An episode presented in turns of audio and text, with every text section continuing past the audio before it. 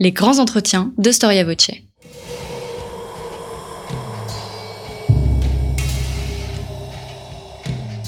Une émission de la rédaction de Storia Voce.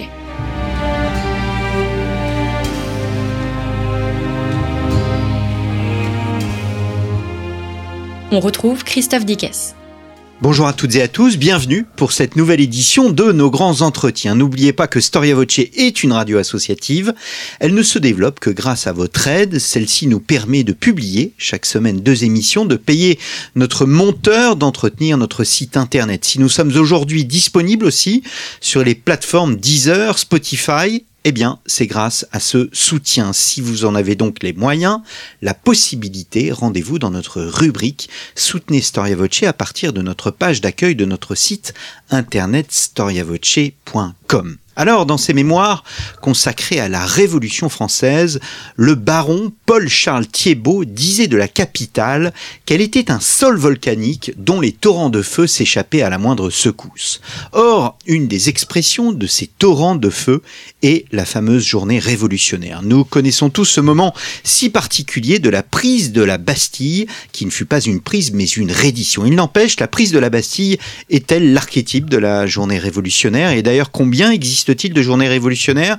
Comment naissent ces moments si particuliers de cette période Qui en sont les meneurs Qui en sont les organisateurs? Comment les autorités, les élus, le pouvoir réagissent-ils?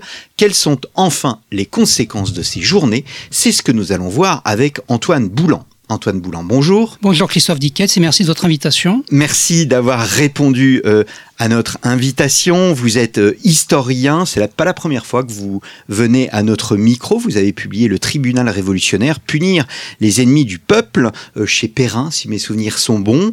je vous, Marie-Gwen vous, avez, vous a reçu pour cette émission. Je renvoie nos auditeurs à euh, cette émission dans nos archives. Vous venez de publier La journée révolutionnaire, le peuple à l'assaut du pouvoir 1789-1795, un ouvrage paru chez Passé euh, Composé. Alors Antoine euh, Boulan, ma première question au fond est assez simple, comment définir une journée révolutionnaire?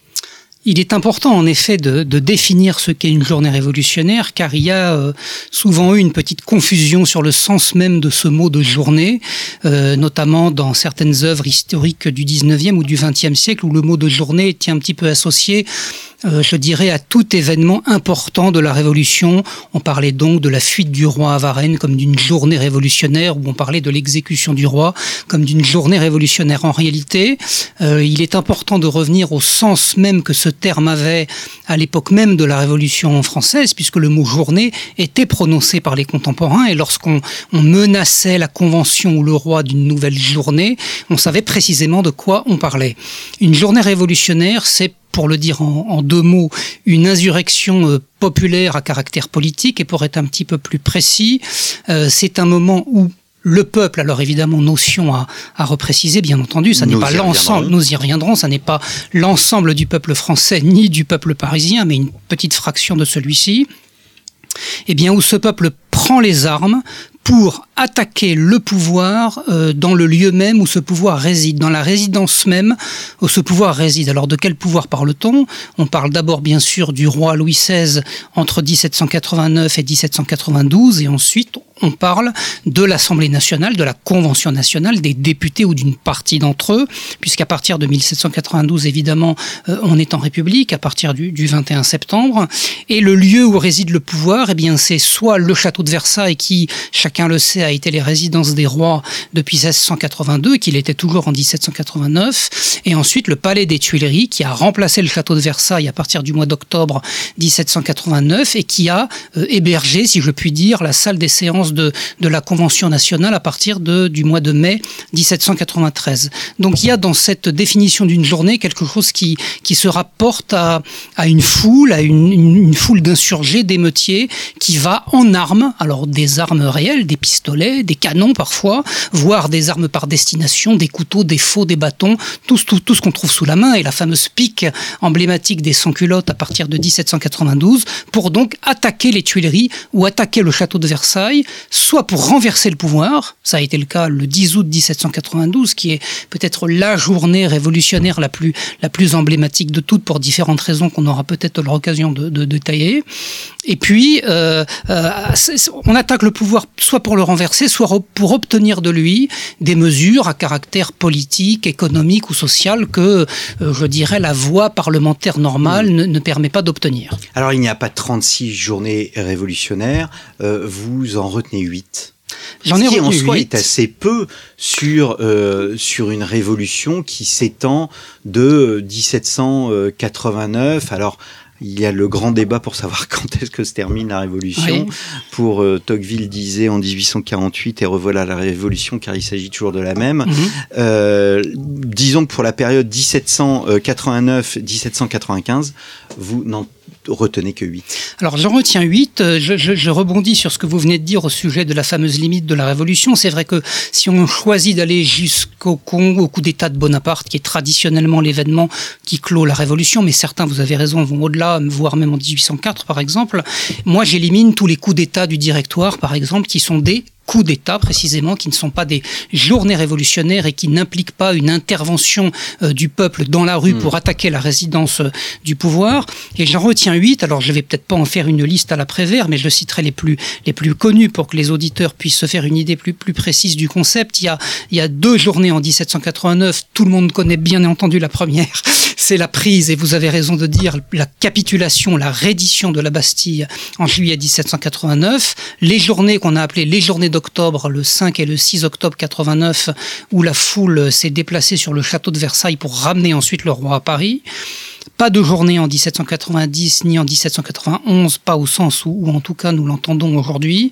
Deux journées en 92, la plus célèbre d'entre elles étant celle du 10 août 1792, au cours de laquelle pour aller vite, les sans-culottes et les fédérés des sections ont attaqué le palais des Tuileries et renversé le roi.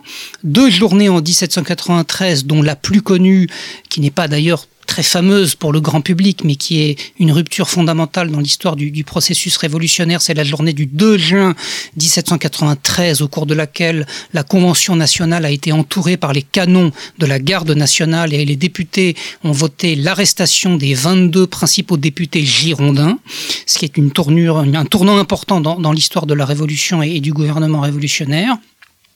Pas de journée en 1794 dans la mesure où je pense qu'on ne peut pas considérer le fameux 9 Thermidor, la chute de Robespierre, comme une journée révolutionnaire, mais plutôt comme un coup d'État parlementaire. Et enfin, deux journées en 1795, dont là aussi la plus importante est ce qu'on a appelé la journée du premier prairial en 3, pour reprendre l'ancien calendrier révolutionnaire. Il correspond à la date grégorienne du 20 mai 1795, au cours de laquelle le peuple a envahi la salle de la Convention nationale, avec beaucoup de violence, de brutalité, au point qu'un député a été d'ailleurs euh, exécuté, massacré, et que sa tête a été fichée au bout d'une pique présentée au président de la Convention. Voilà donc les, les huit journées principales. Je mets de côté, euh, pour ne pas détailler, le 20 juin 1792, le 5 septembre 1793, qui est plus une, une grosse manifestation qu'une véritable journée armée. Mais si on s'en tient à la définition initiale que nous avons retenue euh, au début de ce propos, en effet, il y a huit grandes journées, dont quatre ou cinq qui se distinguent véritablement des autres, et je mmh. dirais même deux ou trois qui sont particulièrement emblématiques de la Révolution et que l'on retrouve illustrés dans tous les manuels et tous les, les livres scolaires. Mmh.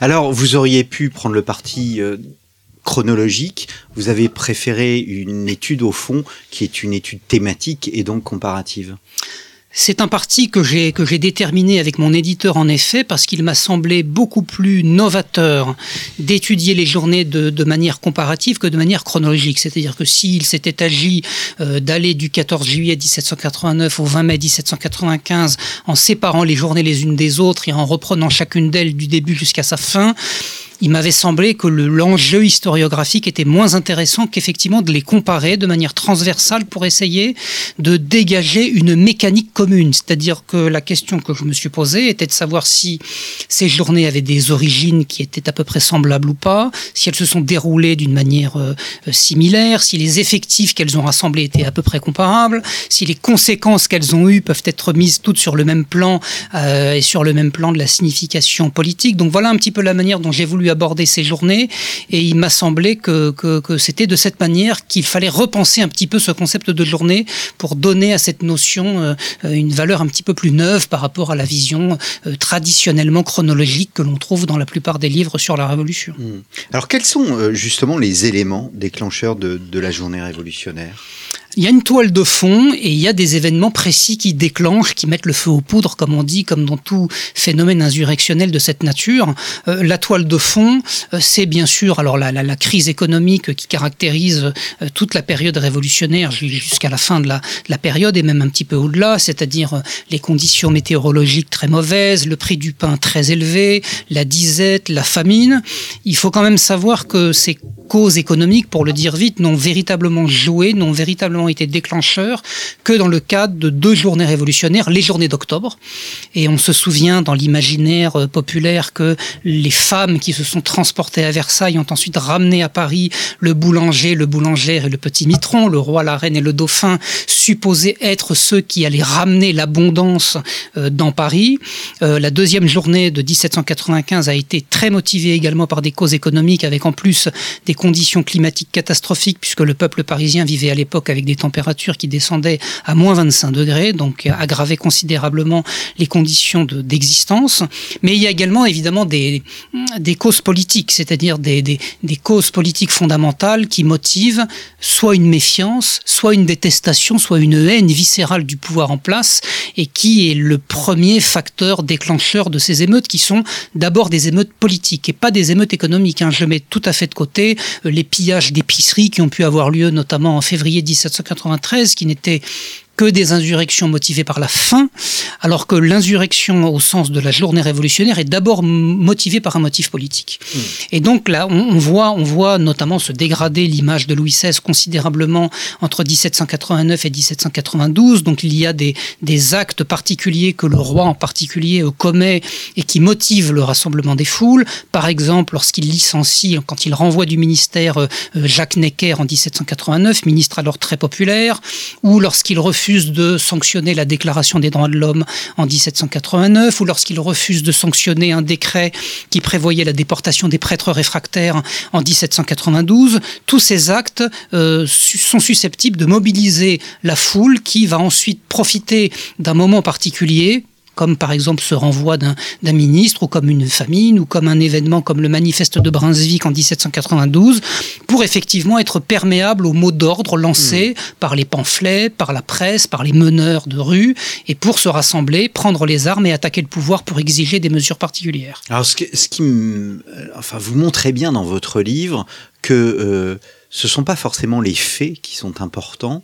La rumeur joue aussi euh, une place très importante dans le déclenchement, dans les origines des journées révolutionnaires et tout simplement même les fausses interprétations. Ce qui est important à l'époque, ce sont les représentations. Il y a beaucoup d'importance de, à donner effectivement à ces représentations. Il n'y a pas toujours un décalage très marqué entre la réalité politique et telle que le peuple la, la, concevait, euh, mais il y a aussi cette question de représentation. Les fameuses fausses rumeurs dont on parle tellement aujourd'hui étaient bien présentes dès 1789. On racontait en octobre 89 par exemple que des canons avaient été installés sur la butte Montmartre pour bombarder Paris. On racontait que des mines avaient été placées sous la salle de l'Assemblée nationale pour faire sauter les députés. Donc évidemment évidemment, ces fausses rumeurs ont, considérablement euh, joué dans un climat insurrectionnel, mais qui se basait quand même bien au départ sur l'hostilité d'une partie de la population parisienne à une attitude, à des comportements particuliers du roi ou des députés. Mais bien sûr, la question des représentations est importante. On voit dans tous ces défilés entre 1789 et 95 des banderoles, des signes particuliers qui sont brandis par les insurgés et qui eux-mêmes sont représentatifs d'un certain mmh. imaginaire, d'une certaine conception de la souveraineté populaire opposée à la souveraineté nationale. On a des banderoles qui disent voilà le peuple reconquiert ses droits, des bonnets rouges au bout de pique, des revendications très très euh, euh, qui se rapproche beaucoup des, des, revendications de démocratie directe. Ça rappelle des choses que l'on connaît un petit peu aujourd'hui. Donc bien sûr, la représentation est importante, mais elle se fonde quand même toujours sur une réalité politique, économique et sociale qui est perçue par la population parisienne ou en tout cas par une partie d'entre elles. Hmm. Alors justement, vous parlez de population, vous parlez de peuple. Comment définir cette foule, cette foule révolutionnaire? Il faut Est-ce qu'il faut voir euh, cette foule en guenille avec l'image romantique euh, de ces gens qui, euh, qui, qui, avancent et que l'on appellera au fond les sans-culottes? Non, il ne faut pas voir cette, cette foule en guenille, justement, et, et c'est important de le repréciser. Pendant, pendant très longtemps, on a, on a associé les insurgés de la Bastille ou des Tuileries aux populations les plus euh, déguenillées, comme vous l'avez dit, les plus pauvres de la population parisienne. Et on voit d'ailleurs des descriptions dans les fameuses origines de la France contemporaine d'Hippolyte Taine à la fin du 19e siècle. On voit des descriptions euh, extrêmement violentes à l'égard de ces insurgés déguenillés qui viennent du fin fond du faubourg Saint-Marcel ou du faubourg Saint-Victor, euh, le couteau entre les dents, si j'ose dire.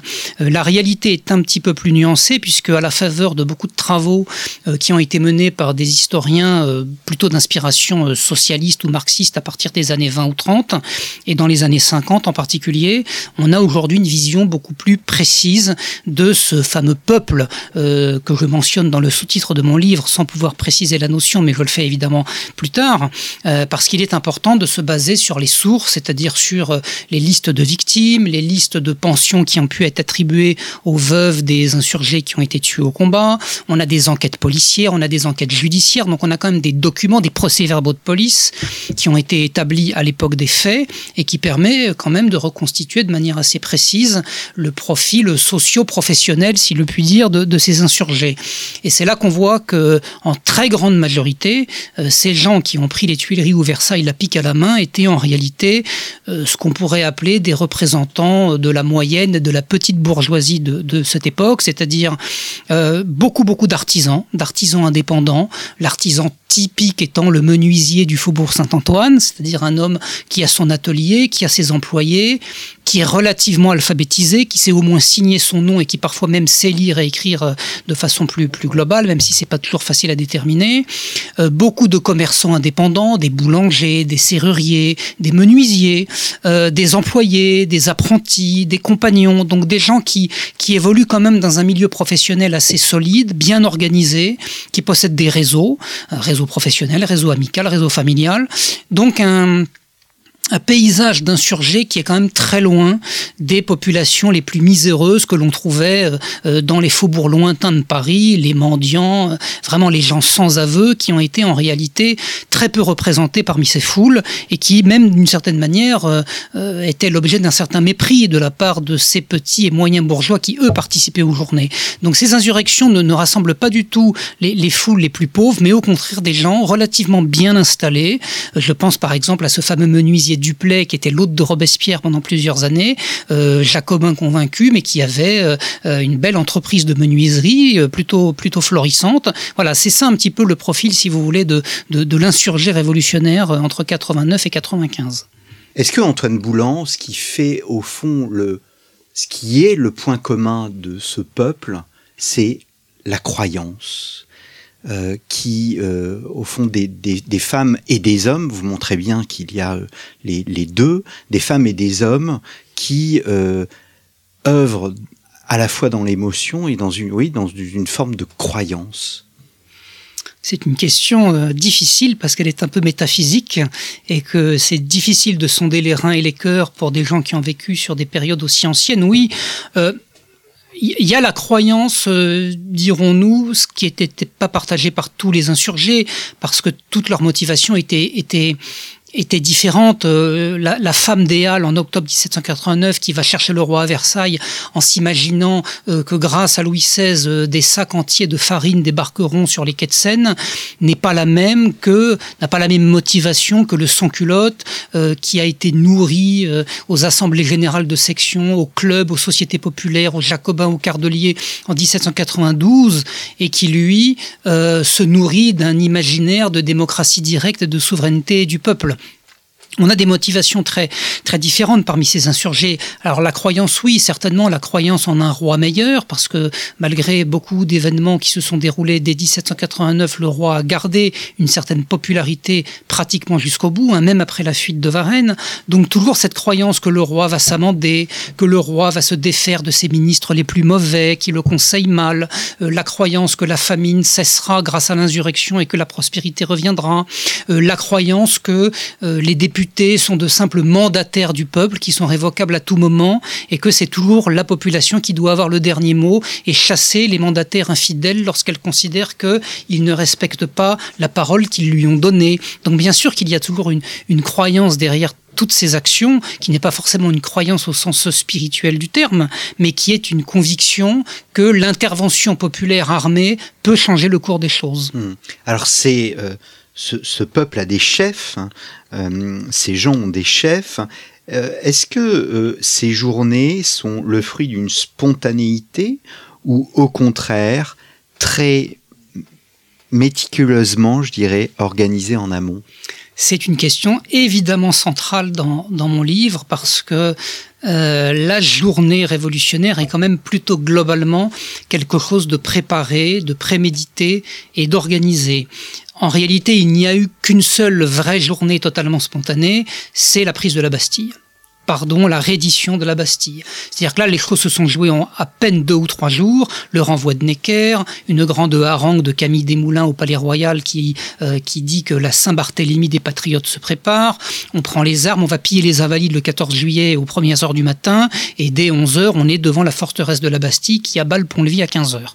Euh, donc ça, c'est vraiment la journée la plus, la plus spontanée de toutes. Le rôle de la presse, le rôle des clubs, même le rôle des meneurs a été relativement euh, peu important.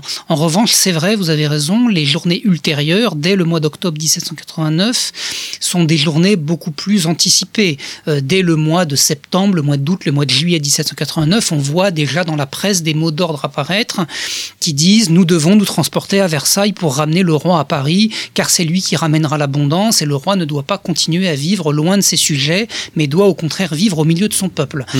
Euh, le 10 août 92 est vraiment certainement l'une des journées, pour ne pas dire la journée la mieux organisée parce qu'elle a été anticipée sur des semaines et même des mois, avec des mots d'ordre lancés dans les clubs, avec la presse comme l'ami du peuple de Marat, le père du chêne de Hébert, les révolutions de France et de Brabant, qui préparent les esprits et, vous voyez les sections, les assemblées générales de sans-culottes qui commencent à envoyer à l'Assemblée des adresses, des pétitions pour demander la déchéance du roi, que d'ailleurs l'Assemblée législative n'a jamais prononcé.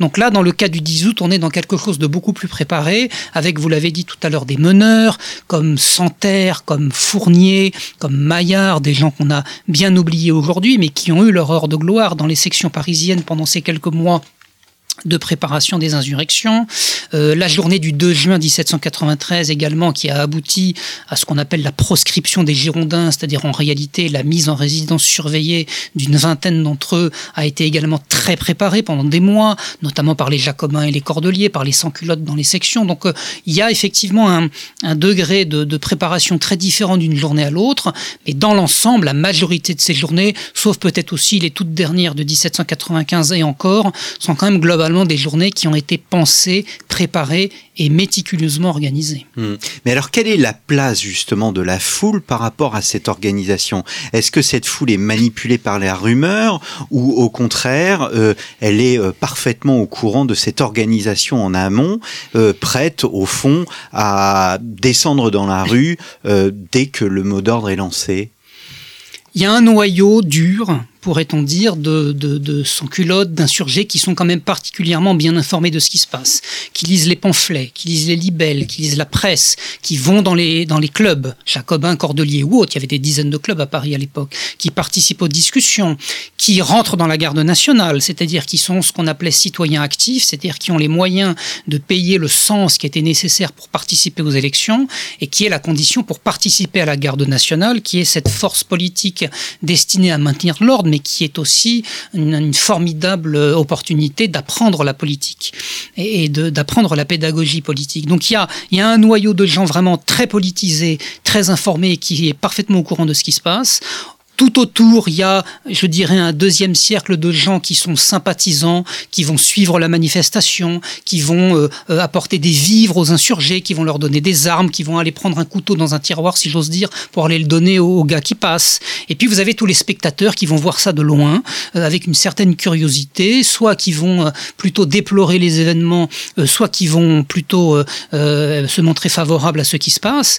Et puis le quatrième cercle, je dirais que c'est le cercle de tous ces Parisiens qui se comptent par, par, par, par dizaines de milliers et qui sont complètement indifférents à ce qui se passe. C'est-à-dire que euh, tous ces insurgés, qu'on peut chiffrer entre, euh, euh, mettons, 5 000 et 50 000 dans le plus, le plus gros des cas, ne représentent qu'une infime minorité par rapport à tous ces Parisiens qui voyaient parfois ces événements de très loin, qui étaient totalement horrifiés par les massacres qui pouvaient parfois les accompagner et qui vivaient dans des quartiers de Paris qui ne se sentaient absolument pas concernés. Il faut bien voir que toutes ces sections qui ont été meneuses dans les insurrections étaient essentiellement des sections de l'ouest, de mmh. l'est parisien, pardonnez-moi, de l'est parisien, donc le centre, les Halles, et surtout le faubourg Saint-Antoine, le faubourg Saint-Martel, le faubourg Saint-Victor en gros le quartier actuel de la montagne Sainte-Geneviève, euh, de la Bastille, de la place de la Nation, alors que tous les quartiers euh, qui se trouvaient à l'ouest, les quartiers aisés, les Champs-Élysées, le Roule, euh, le Faubourg Saint-Germain, n'étaient absolument pas concernés par ces événements. C'était des quartiers, on va dire plutôt bourgeois, qui suivaient plutôt au début, en tout cas, la monarchie constitutionnelle et qui ne font pas du tout partie de ce noyau plus ou moins dur que, je viens de décrire. Hmm.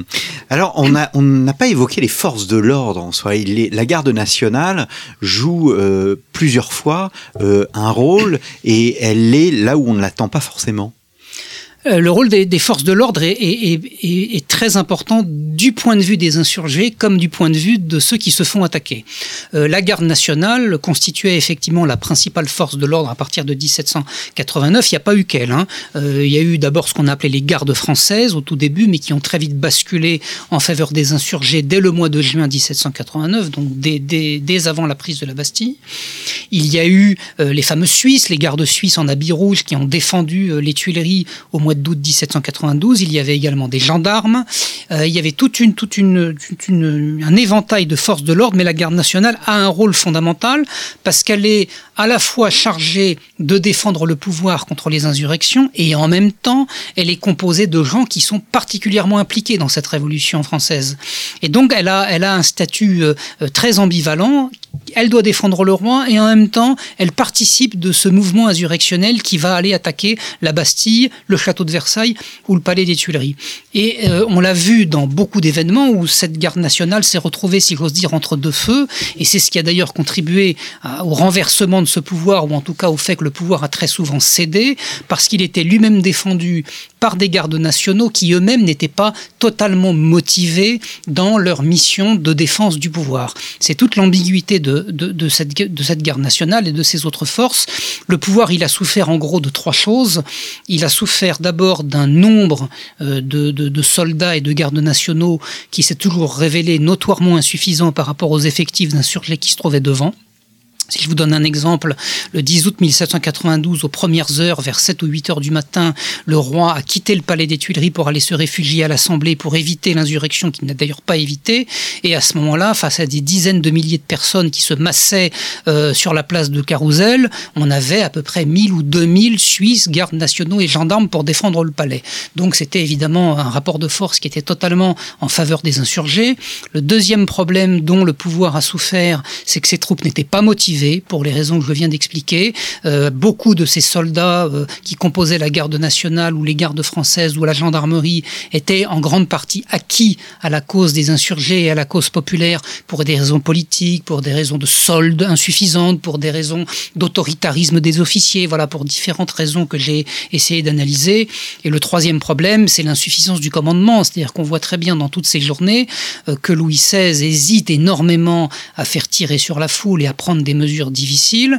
Dès le mois de juillet 1789, on voit le maréchal de Breuil, qui était le secrétaire d'État à la guerre, donner des consignes très modérées aux troupes pour surtout ne pas tirer, surtout encadrer les foules de la façon la plus modeste possible, pour ne protéger que les deux ou trois lieux les plus importants dans la capitale.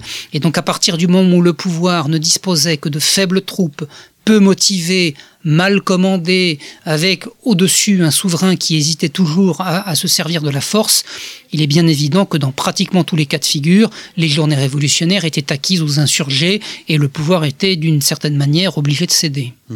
Combien de temps euh, dure une journée révolutionnaire? C'est quelques heures C'est quelques heures.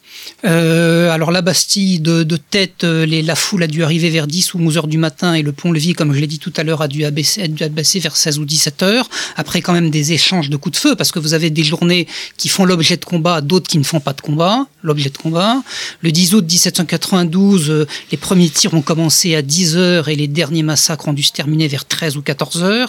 Donc vous voyez, c'est quand même quelque chose d'assez d'assez rapide. Hein. Mmh. C'est des choses qui se jouent effectivement en quelques heures. La journée du 20 mai 1795 a duré quand même plusieurs heures parce que la Convention a hésité à faire intervenir la force qui n'est pas rentrée dans la salle de l'Assemblée avant 23 heures ou minuit. Mais effectivement, dans l'ensemble, ce sont à peine quelques heures. Mmh. Les journées d'octobre, c'est un peu particulier parce que les, premières femmes arrivent dans l'après-midi du 5 octobre 1789 et le convoi de Louis XVI, de Marie-Antoinette et de leurs enfants qui retournent à Paris, lui, euh, se fait le lendemain vers 13 ou 14 heures le 6 octobre. Donc là, on a quelque chose qui, qui s'étale sur, sur une journée, sur on va dire 48 heures, ce qui ne veut pas dire 48 heures de combat incessant. C'est aussi 48 heures de présence de la foule devant le château, de négociations, de délégations qui essayent de discuter avec le roi.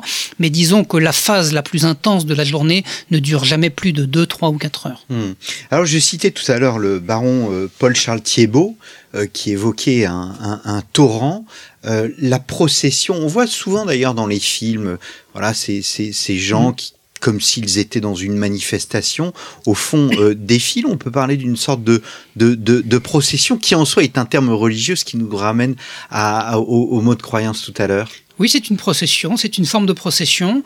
Euh, quand on voit euh, en octobre 1789 toutes ces foules de femmes qui se rassemblent sur l'actuelle place de la Concorde, 5000 ou 6000, et qui ensuite vont marcher jusqu'à Versailles, vous imaginez le, le temps de, de, que cela pouvait prendre à pied, en passant par Sèvres, en passant par, euh, par toutes les communes qui séparent Paris de Versailles. Oui, il s'agit d'une forme de procession, procession à l'envers aussi d'ailleurs, lorsque le roi est ramené à Paris avec deux têtes de garde du corps devant le carrosse qui sont tenus à bout de bras par les insurgés et euh, ce, convoi qui va donc jusqu'au palais des Tuileries. Même chose, procession le 10 août 1792, lorsqu'on voit ces fédérés et ces sans-culottes qui partent des faubourgs, le faubourg Saint-Antoine, le faubourg Saint-Victor, le faubourg Saint-Marcel, et qui parcourent toutes ces rues, dont beaucoup ont disparu aujourd'hui d'ailleurs, après euh, la grande opération d'Haussmann dans la seconde moitié du 19e siècle, mais certaines existent encore, la rue Saint-Honoré, la rue Saint-Antoine, euh, et qui voient ces processions avec des banderoles, avec des bonnets rouges, avec des feuilles de chêne, avec des, avec des cocardes tricolores, avec des slogans. Euh, c'est une sorte de défilé, de procession qui avance peu à peu vers le palais de, des Tuileries ou le château de Versailles jusqu'au moment où les combats ou les non-combats d'ailleurs se déroulent, les négociations se font, parfois des fraternisations et le moment fatal où on brise les chaînes de la porte, où on décide de rentrer à l'intérieur du lieu de pouvoir pour euh, formuler ses exigences et ses revendications ou pour renverser totalement le, pouvoir en question. Donc il y a des détériorations, il y a des bagarres et il y a euh, parfois des, morts, il y a des journées plus sanglantes euh, que les autres. Il y a des journées qui ne sont pas sanglantes du tout. Sur les huit journées révolutionnaires que j'ai que j'ai étudiées, il y en a quatre qui n'ont généré ni, ni blessés ni morts il y en a une d'ailleurs qui n'a abouti à rien, c'est celle qu'on appelle la journée du 20 juin 1792, où les sans-culottes sont repartis comme ils étaient venus, c'est-à-dire, si j'ose dire, les poches vides, puisque Louis XVI n'a pas cédé aux, exigences qui avaient été formulées. En revanche, on a quatre journées qui, elles, ont fait l'objet de, de, alors, soit de massacres, soit de combats, soit les deux.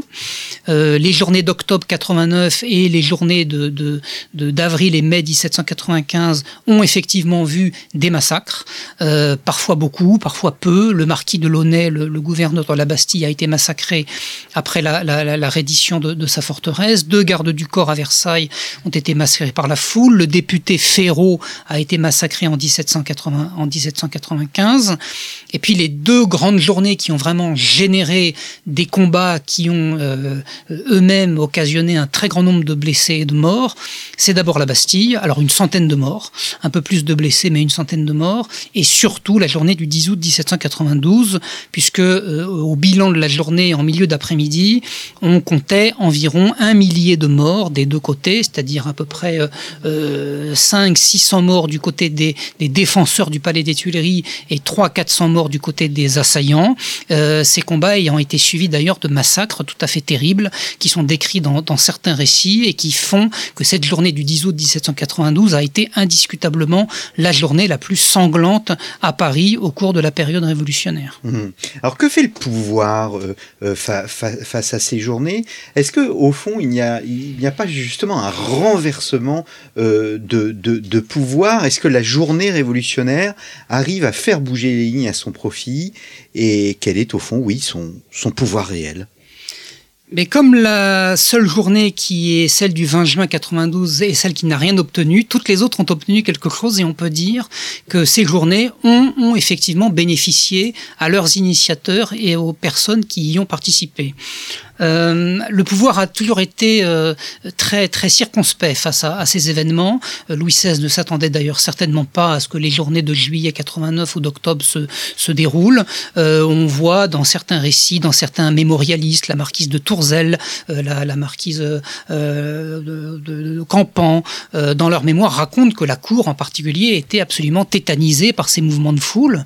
on voit en, en août 1792, alors que sonne le tocsin, Louis XVI confier la garde de son palais à un vieux maréchal qui était né sous Louis XIV, qui connaissait très bien les champs de bataille, mais qui n'avait absolument aucune idée de ce qu'était une insurrection urbaine et une guérilla urbaine. Donc on est quand même euh, face à un pouvoir très très sceptique par rapport à tout ce qui se passe et très surpris. Et quant aux résultats qui ont été obtenus par les insurgés, ils sont quand même indiscutables. Le, la prise de la Bastille a permis euh, de voir euh, le rappel de Necker, le renvoi des régiments étrangers que Louis XVI avait demandé de faire venir à Paris et la visite du roi le 17 juillet 89 à l'hôtel de ville pour reconnaître l'autonomie de la municipalité parisienne. les journées d'octobre ont quand même obtenu le retour, ou plutôt l'installation de Louis XVI dans Paris et la ratification de la Déclaration des droits de l'homme et du citoyen et des décrets qui avaient aboli les privilèges le 4 août précédent. Donc c'est quand même quelque chose de très important. Et tous les témoignages à l'époque disent de manière unanime que la monarchie a pris sur la tête un coup dont elle ne se relèvera pas. Le 10 août 92 est évidemment la journée par excellence puisque c'est la chute de la monarchie et quelques semaines après la proclamation de la Première République et l'instauration euh, du suffrage universel masculin. Donc là, qu'on a quand même un, résultat absolument énorme dans le, dans le processus révolutionnaire. La journée de juin 93, exclusion des députés girondins et donc pour le dire vite, mainmise du, de, des montagnards sur le pouvoir. Euh, et la seule journée qui a obtenu des journées un peu, des résultats un peu inverses à ce qu'elle souhaitait, c'est la dernière. C'est la journée du 20 mai 1795, puisque les députés thermidoriens ont, si j'ose dire, profité de cette journée pour mener le désarmement du faubourg Saint-Antoine, c'est-à-dire pour mener contre les insurgés une répression. Là, on n'était plus sous la terreur, on était sous ce qu'on a appelé la République thermidorienne, donc une république plus modérée, et qui a amené donc les députés à décider à désarmer totalement le faubourg Saint-Antoine et à ôter aux sans-culottes les derniers fusils, les dernières piques qu'ils conservaient depuis des années. Mmh. Et c'est de ce moment-là que l'on peut dire que les journées révolutionnaires au sens populaire du terme, se sont arrêtés. Il y en a eu une autre en octobre 1795 contre la Convention, mais qui a été conduite par les sections modérées et royalistes de la capitale, que je n'ai donc pas retenue dans le cadre de la définition dont nous avons parlé au début de notre propos. Hmm. Mais alors justement, il y a ce, ce, renversement de, de, pouvoir, mais vous le disiez d'ailleurs dans vos sources tout à l'heure quand vous les évoquiez, euh, il y a des enquêtes qui sont réalisées. Et est-ce que ces enquêtes montrent au fond qu'il peut y avoir, après ces journées révolutionnaires, des sanctions qui seraient ni plus ni moins que des sanctions juridiques, le fait d'avoir participé euh, à un cadre, à un événement qui sort du cadre légal il y a eu quelques enquêtes, en réalité très peu, tout dépend de, du pouvoir qui était en place à ce moment-là. La seule véritable enquête au sens judiciaire du terme, avec des témoins, avec une véritable procédure qui a été mise en place, c'est après les journées d'octobre 1789. C'est-à-dire après le moment où les femmes et 25 gardes nationaux, 25 000 gardes nationaux sont allés à Versailles pour aller chercher la famille royale. Là, il y a eu effectivement une enquête, il y a eu des sanctions, il y a eu des amendes, je crois qu'il y a eu des peines de prison, euh, beaucoup de témoins euh, dont on dit d'ailleurs qu'ils avaient été payés par le roi pour discréditer les insurgés, sont venus déposer auprès du tribunal du Châtelet de Paris. Donc là, il y a eu une véritable enquête.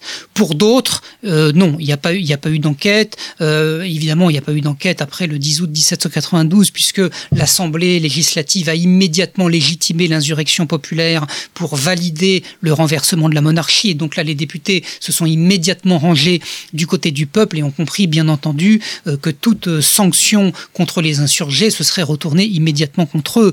De même qu'après l'expulsion des principaux députés girondins, les montagnards qui sont restés au pouvoir n'allaient évidemment pas sanctionner les sans-culottes qui leur avaient permis à eux-mêmes de prendre le pouvoir et d'expulser les Girondins de l'Assemblée. Donc tout dépend à chaque fois du contexte politique.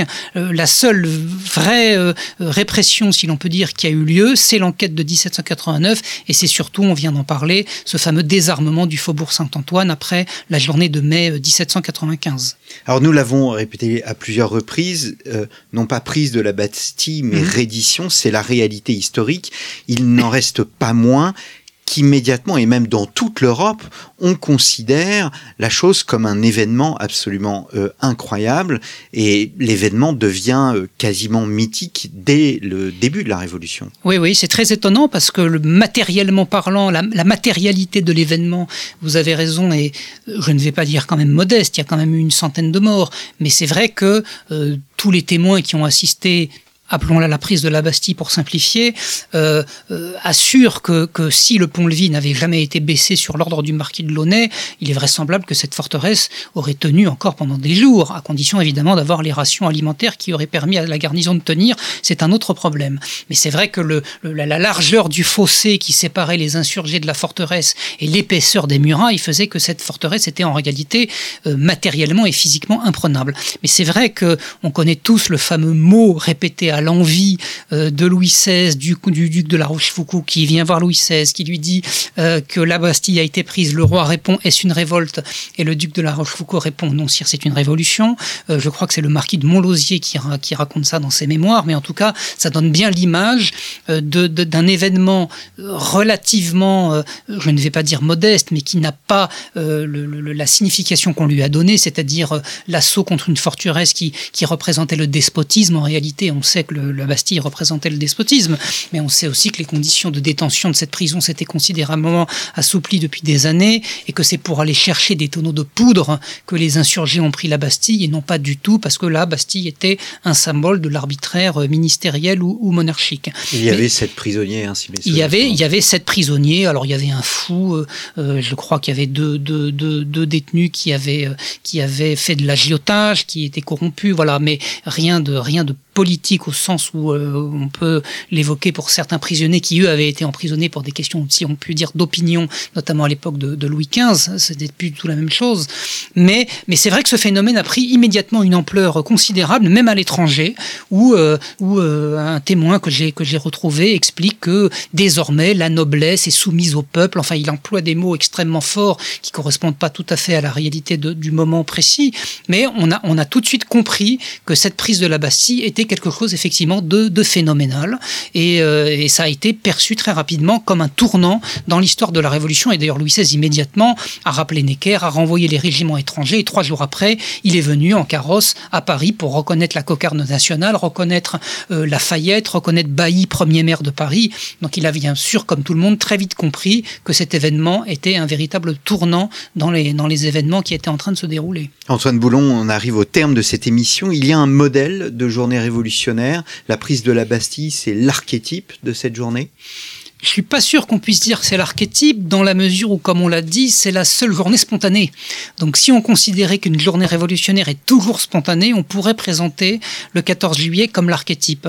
Si on retient plutôt l'idée que euh, la journée révolutionnaire est un acte euh, euh, préparé avec des résultats souvent radicaux qui amènent à un renversement total de situation, je pense que c'est plutôt le 10 août 1792 qu'on peut présenter comme, comme l'archétype de, de, de l'événement le mieux préparé, le plus brutal, le plus sanglant et qui obtient les résultats les plus, les plus, les plus immédiats et les plus importants sur la longue durée.